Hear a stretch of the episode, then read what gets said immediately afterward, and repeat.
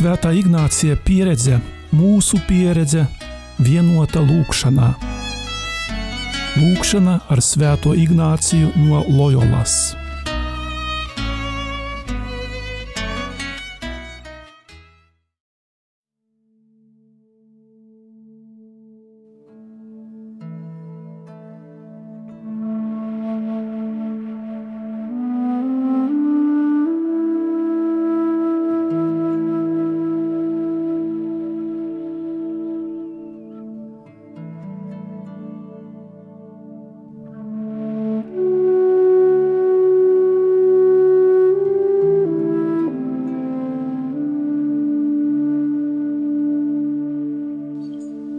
Dargais rādījuma arī klausītāji, šajā svētdienas rīta stundā aicinu tevi uz svētā Ignācija meditāciju.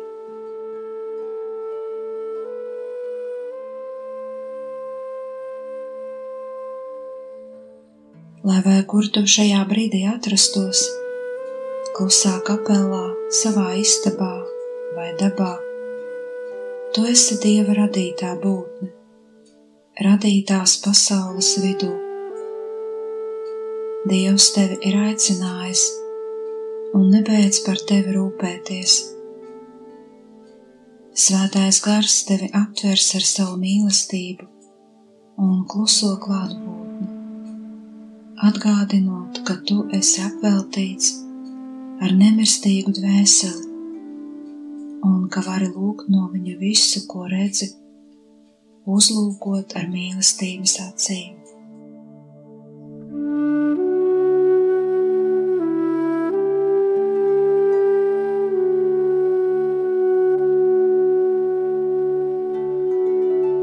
Svētie raksti ieņem nozīmīgu vietu baznīcas dzīvē. Baznīca tos nemitīgi pārdomā un apcer, un aicina to darīt arī tevi.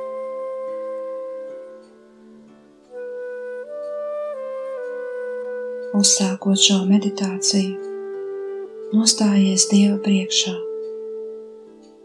apzināties Viņa klātbūtni.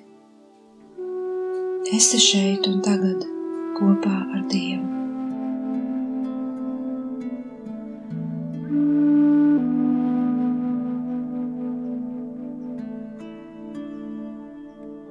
Lai trīsvienīgais Dievs tev dāvā pestīšanu un tiesības būt par viņu bērnu.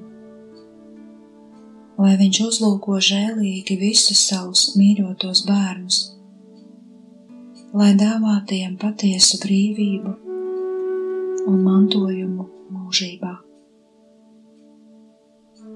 Lūdz viņu saviem vārdiem, žestiem vai dziļu klusumu.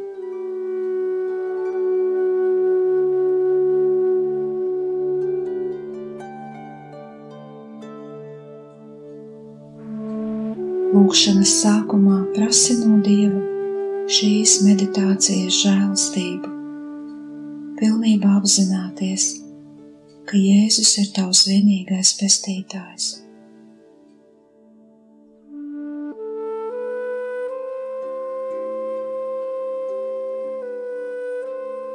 Tagad ieklausies svēto rakstu vārdos.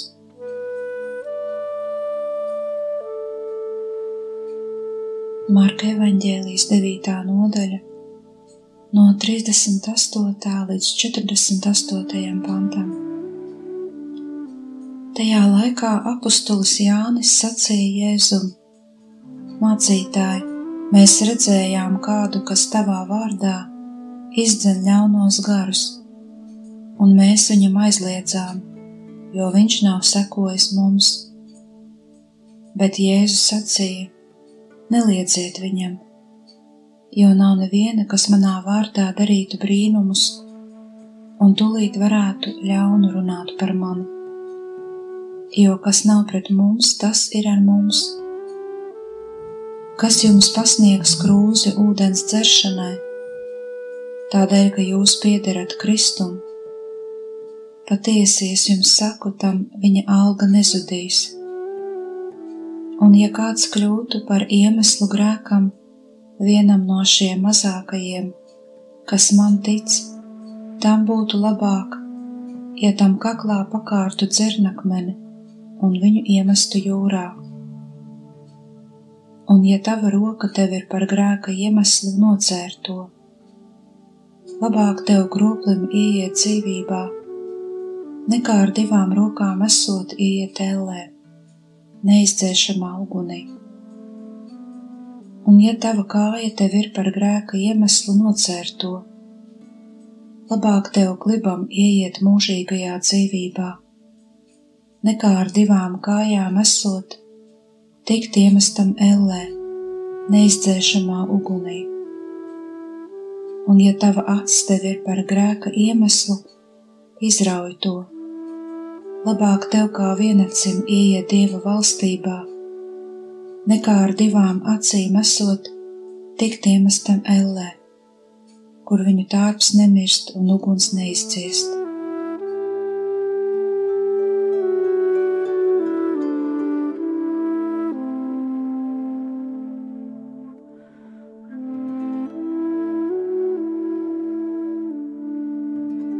Tagad brīdi apstājies un paliec ar šiem grūtajiem vārdiem, kur izskan skaudība, tolerances trūkums un ieļaunošanās.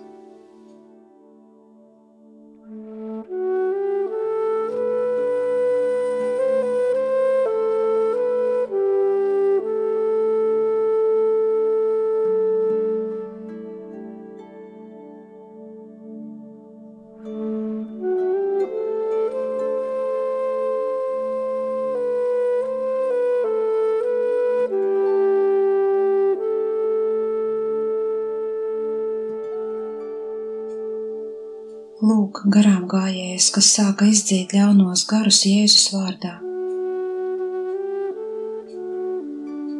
Bet mācekļos tas rada dusmas, ka kāds cits izmanto tā teikt viņu galveno zīmi. Tas ir kāds cits no malas, dara brīnišķīgas lietas viņu skolotāja Jēzus vārdā.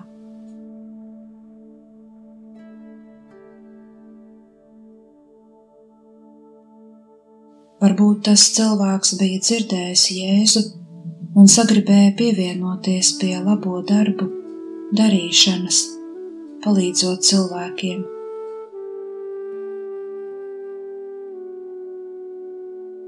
Mācekļi teica, mēs aizliedzām viņam, bet Jēzus jautā, kāpēc ir jāaizliedz, ja viņš dara labus darbus? Vai tev nav gadījies šauru uzskatu dēļ ierobežot arī paša dieva darbību, tai vietā, lai pievienotos šai darbībai?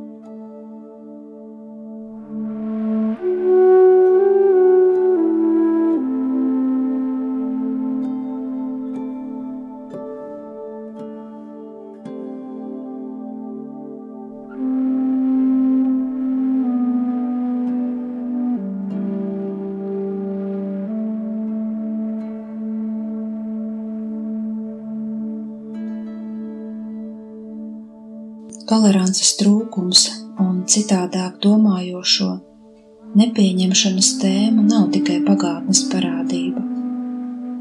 Gadās, ka pareizs katolis jautā, vai, piemēram, vajadzētu piedalīties savu bērnu kāzās, ja tas ir izšķīries no partnera, ar ko bija laulājies baznīcā un preces otro reizi.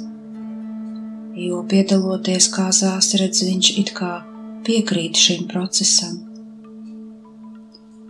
Bet pretī varam pajautāt, vai tas dēls vai meita vairs nav tavs bērns. Ja cilvēks atbild, ka nē, ir, bet tad kur ir problēma? Jo pēc būtības nekas jau nemainās. Tev nav obligāti jāpriecājas par visām bērnu izvēlēm, bet vienmēr vari parādīt, ka mīli viņu. Vai šis piemērs tev šķiet izaicinājums? Kādas sajūtas tevi pārņēma to klausoties?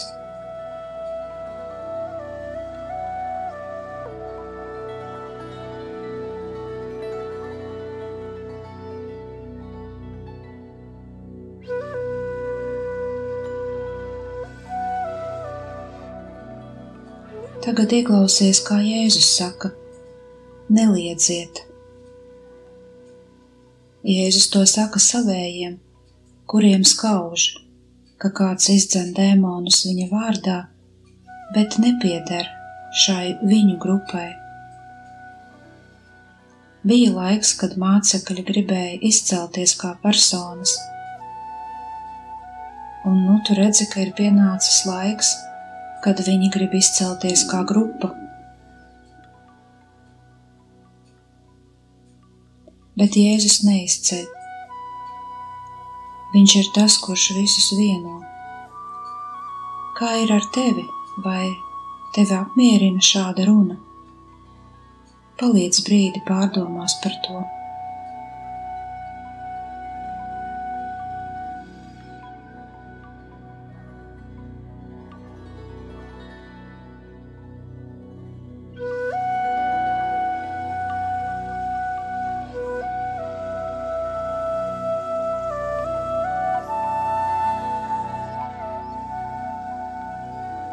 Tu jau zini, ka tas, kurš mīl, priecājas par citu labumu, bet egoists nepriecājas par labo. Viņu priecē tikai paša manta. Cita bagātība viņam rada sāpes. Viņš ir skaudības un upura un lepnības tēvā, bet lepnība dzīvi pārvērš par elli, jo rada sāpes, kas proporcionāls labajam, līdz kļūst par bezgalīgām sāpēm, bezgalīgā labuma priekšā. Caur skaudību pasaulē ienāca nāve. Dzīve ir dāvana un mīlestība par tādu paliek, ja vien netiek piesavināta.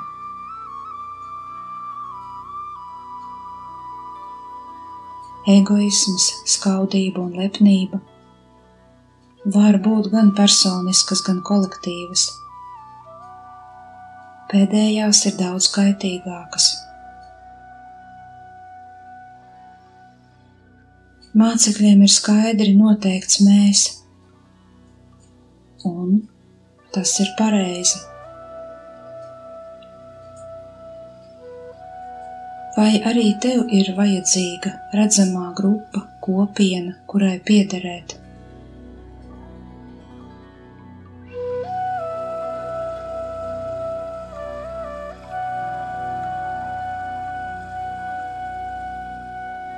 Šo svēto rakstu domu vieglāk būs izprast tad, ja tu piederi kādai grupai un esi izdzīvojis kādas grūtības šajā garīgās izaugsmes ceļā. Nelaime sākas tad, kad šī mēs centrs ir nevis Jēzus, bet tu pats, vai arī tā kopiena, kurai tu piederi, kurā tu esi.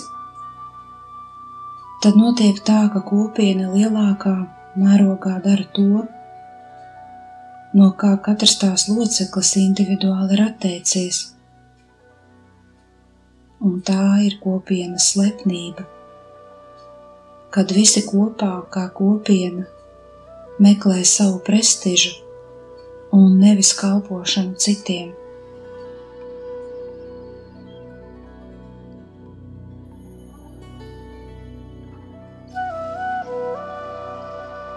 Mēs dzirdam, ka Jānis negrib ļaut citam cilvēkam darīt labu, jo tas nestaigā kopā ar viņiem.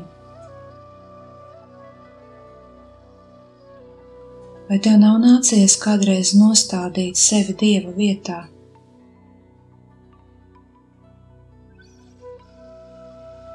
Nostādīt savu kopienu ļoti svarīgā vietā. Lūk, šie mācekļi gribētu, lai viņiem sekotu.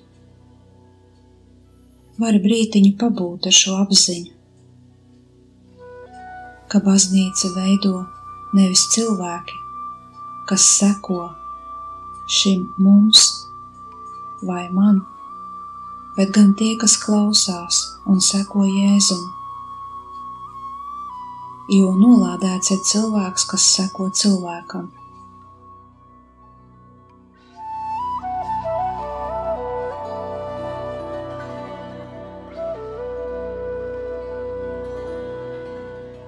Nosargāt vienotību var tikai tad, ja sekojam Jēzum pāri visiem šķēršļiem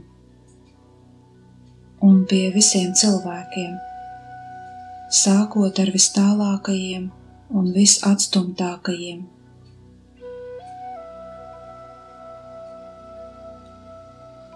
Izjūti, kā Jēzus klātbūtne savieno mūs ar tēvu un brāļiem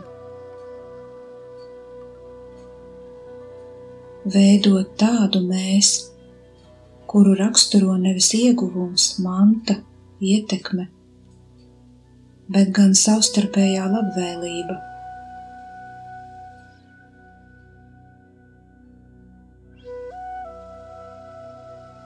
Tagad skaties un redzi, kā Jēzus atstāja pūli un audzina personas, kas var veidot tautu katrs kļūst par personību attiecībās ar kungu.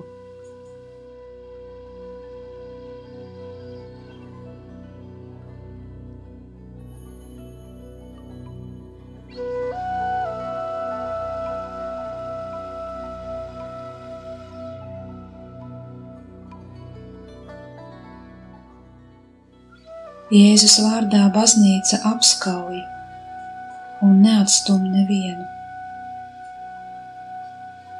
Vai tu piedari šādai baznīcai, vai tu piedalies tās veidošanā?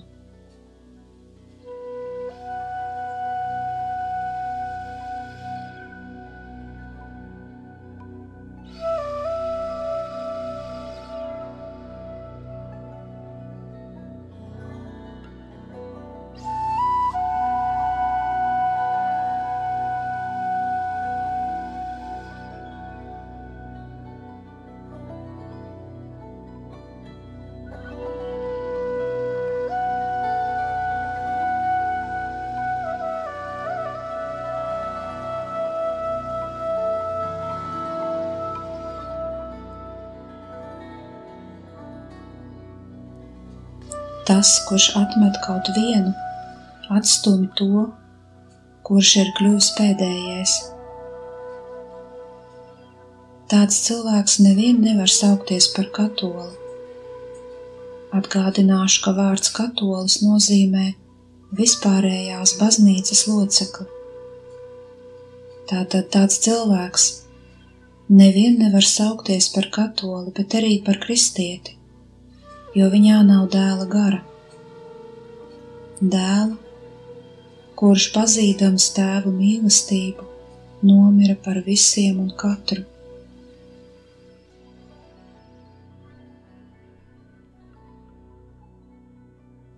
Ļaunums pastāv gan individuālā, gan kolektīvā līmenī, bet ļaunumu vienmēr var uzvarēt viņa vārdā ja vien izvēlēsies Jēzu kā savu atskaites punktu, gan personiski, gan kā grupa, gan visas baznīcas vārdā.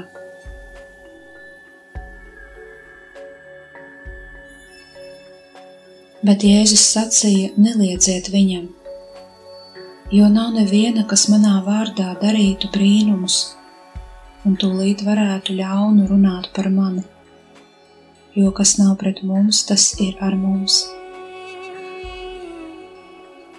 Tagad paliec pie vārdiem manā vārdā. Mācekļiem Jēzus vārds ir katras viņu darbības avots, mērķis un centrs.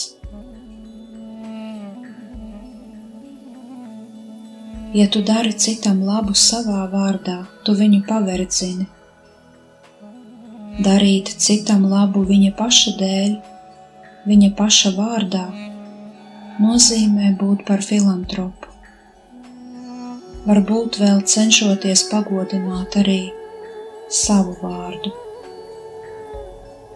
Darīt labu Jēzus vārdā nozīmē mīlēt citu kā cieņas pilnu dievu bērnu, ar to mīlestību, ar kādu viņu mīl tēvs. Kas tā dara, pats kļūst par dievu bērnu. Vai tev ir pareizs rīcības motīvs?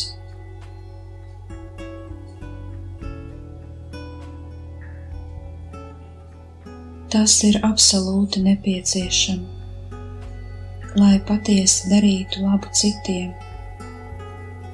un lai arī paši sasniegtu to mērķi, kuram esam radīti.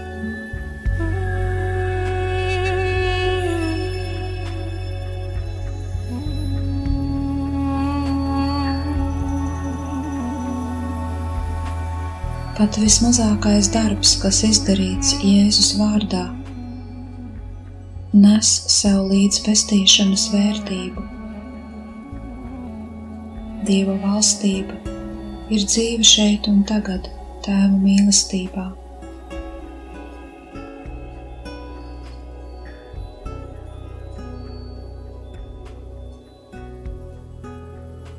Nekad neaizmirsti, ka šī ikdienišķā pārējošā realitāte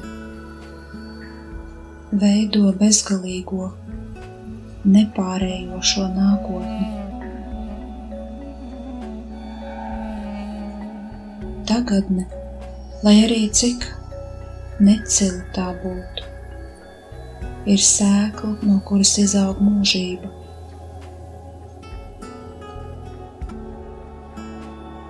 Ko tu vari darīt?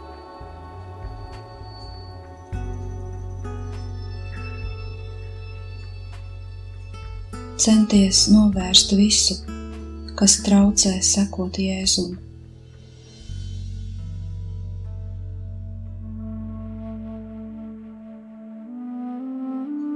Sekot viņam nozīmē izvēlēties dzīvi. Zaudēt dzīvību viņa dēļ nozīmē to atrast. Censties nosargāt dzīvību priekš sevis nozīmē to pazaudēt.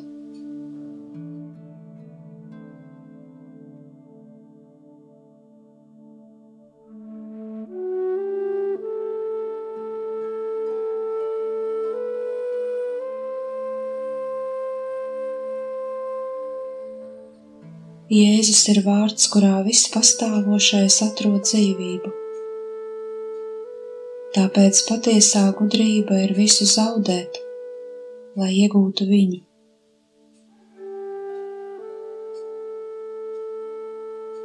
Mīlestība izpaužas vairāk darbos nekā vārdos.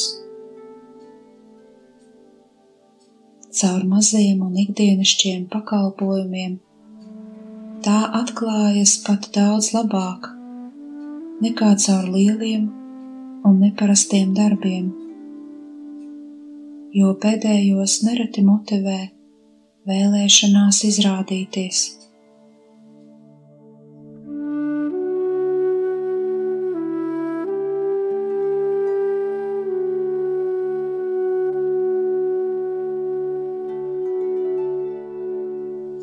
Šīs meditācijas noslēgumā aprunājies ar Dievu kā draugs ar draugu kā radījums ar radītāju. Pastāsti viņam, kas tev bija svarīgs, ko saprati, bet kas bija grūti pieņemams. Pateicies par saņemtajām dāvanām.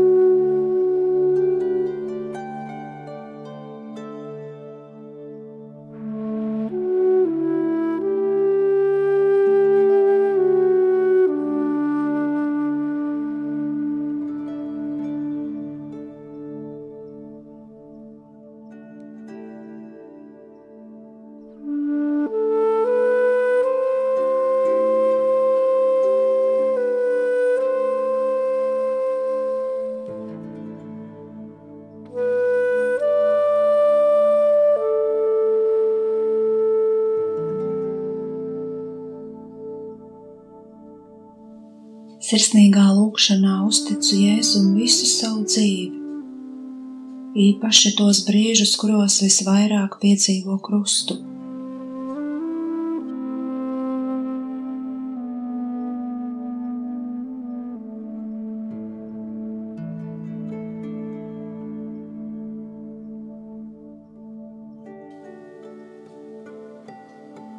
Lūdzies sakot, Māci man ieklausīties, Kungs. Māci man ieklausīties, Dievs, tajos, kas man līdzās, ģimenes locekļos, draugos, darba biedros. Palīdzi man saprast, ka neatkarīgi no tā, ko nākas dzirdēt, viņi pieņem mani tādu, kāds esmu. Māci man ieklausīties, Kungs.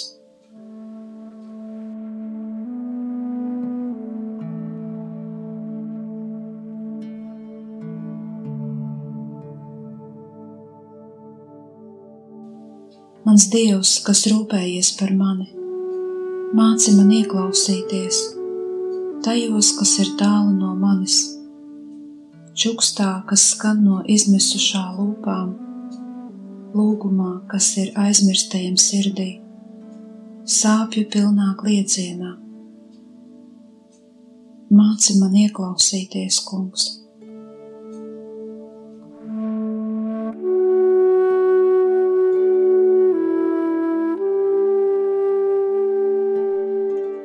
Māci man ieklausīties pašam sevī, Dievs. Palīdzi man mazāk vaidīties, lai es uzticētos balsī, kas ir manī, kas skan manos sirds dziļumos. Māci man ieklausīties, Kungs!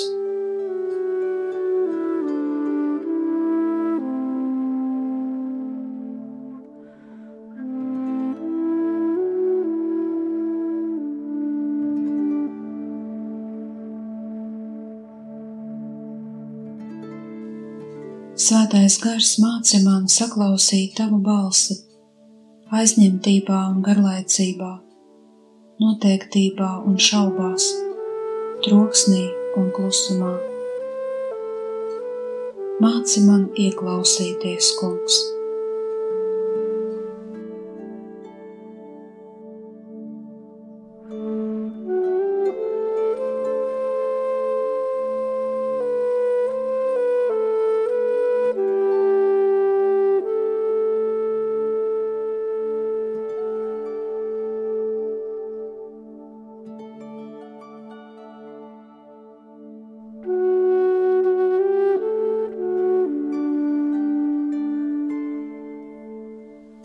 kopā ar jums bija Euharistiskā Jēzus kongregācijas māsa Brigita.